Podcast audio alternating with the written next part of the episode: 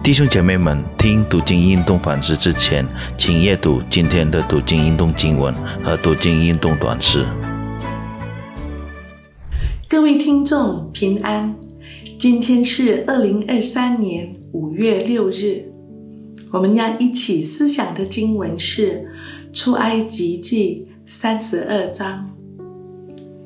盼望各位将今天的经文读完，在思想神的话语之前。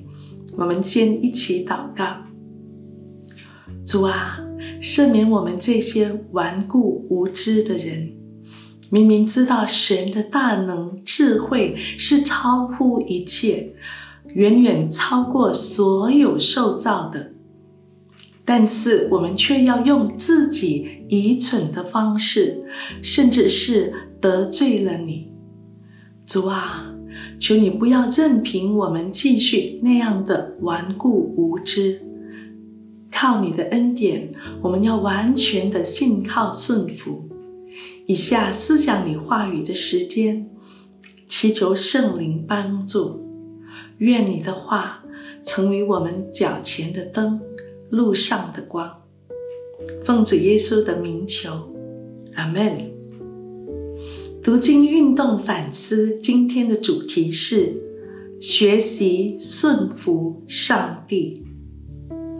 出埃及记三十二章可以分成以下这四段：一到六节，西乃山下的以色列百姓献祭下拜神像金牛犊；七到十四节，西乃山上的摩西。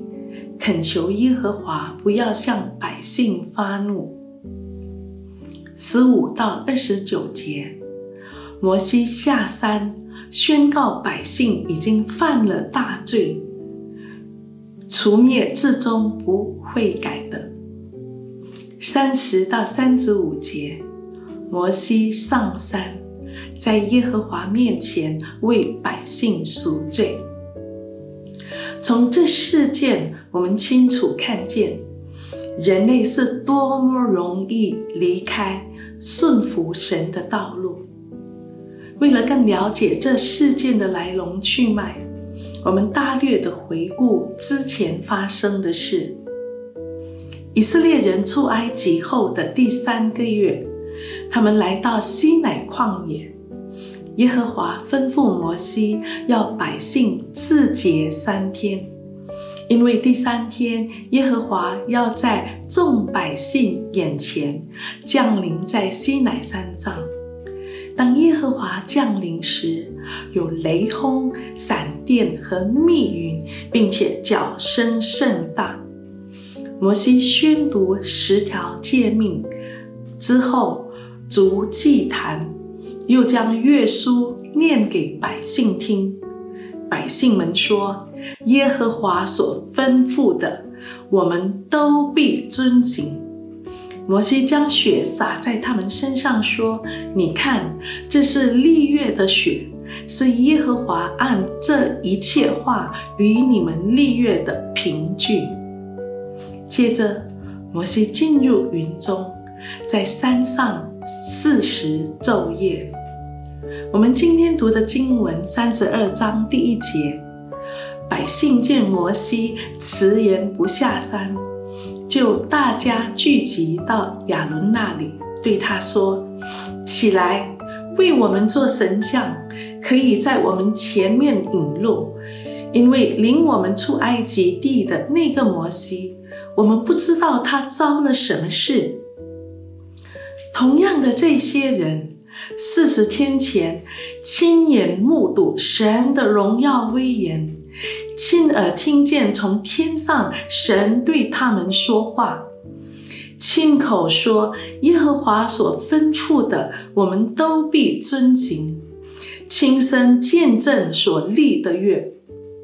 但是四十天后，他们违背所立的约。七到十四节。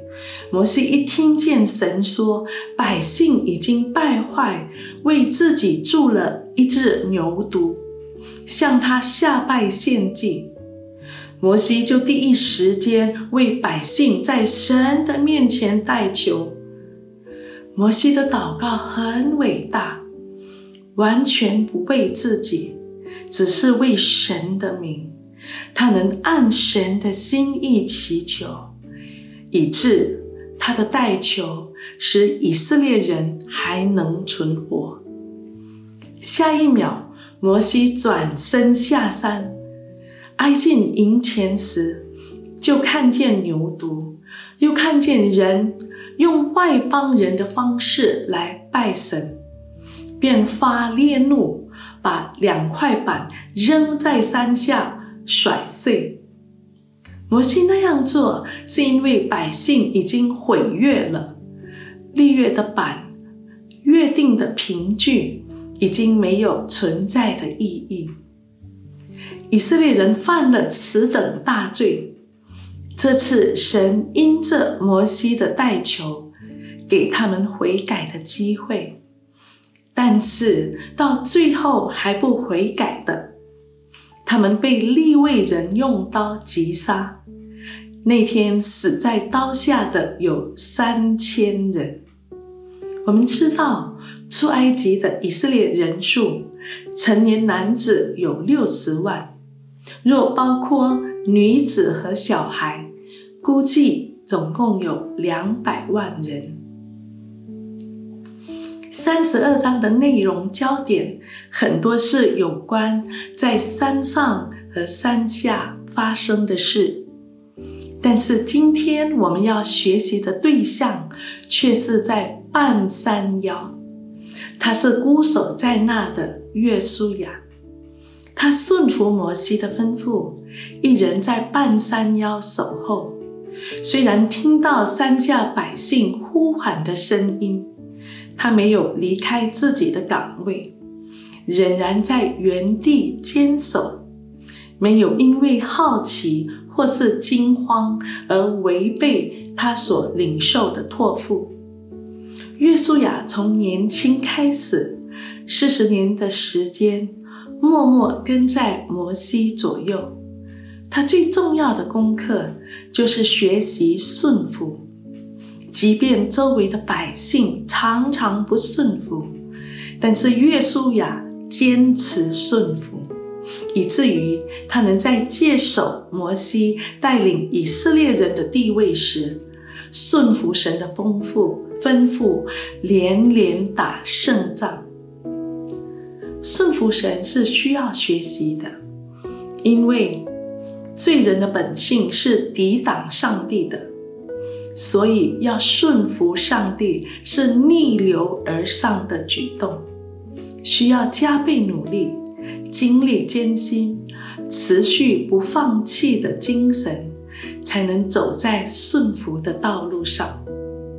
其二，顺服上帝，首先我们要认识和认识他和认识他的旨意，才能正确的顺服。所以，学习圣经，天天更进一步的认识神，竭力寻求他的旨意，我们才能清楚看见，我们是在顺服自己，或是顺服其他的人事物，或是我们单单的顺服神。其三，顺服需要我们对神。有完全的信心，有了信心才会顺服，甚至在我们不明白神带领的方式时，却因着相信神，我们能顺服他。最后，信心和顺服都是神的恩典。我们若靠自己的力量顺服神，一定坚持不久。唯有天天向神支取恩典，我们才能持续顺服他。我们一起祷告：主啊，我们感谢赞美你，赞美你无限量的恩典。我们何等的福气，因为你是我们能信靠的神。奉主耶稣的名感谢，阿门。